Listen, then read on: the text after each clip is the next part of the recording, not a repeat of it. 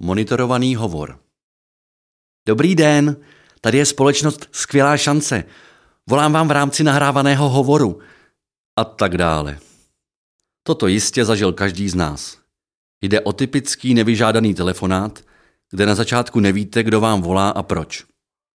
Je to podobné jako nevyžádaný e-mail, jen mnohem nepříjemnější a hlavně nebezpečnější. Již před mnoha lety měl jeden zasloužilý poslanec, podle něho dobrý nápad, že by se smlouvy mohly uzavírat také po telefonu.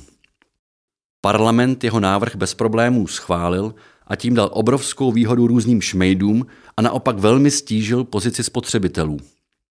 A právě nahrávání nebo monitorování hovorů je pro nás zákazníky nebezpečné.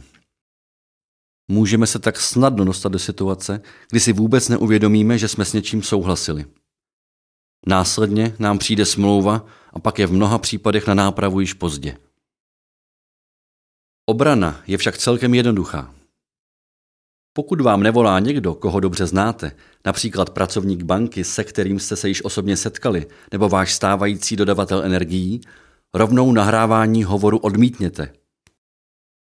Pokud je hovor monitorovaný, neměl by být nahráván, ale vyloučit se to nedá, takže i v tomto případě monitorování odmítněte. V případě, že volající strana trvá na nahrávání nebo monitorování hovoru, protože jinak přijdete o tu nejúžasnější nabídku, okamžitě hovor ukončete. Někdy se ale stane, že vaše přání, aby se hovor nenahrával ani nemonitoroval, bude akceptováno. Avšak i v takovém případě nedávejte k ničemu souhlas, řekněte, že si vše musíte rozmyslet a ať vám zavolají třeba zítra.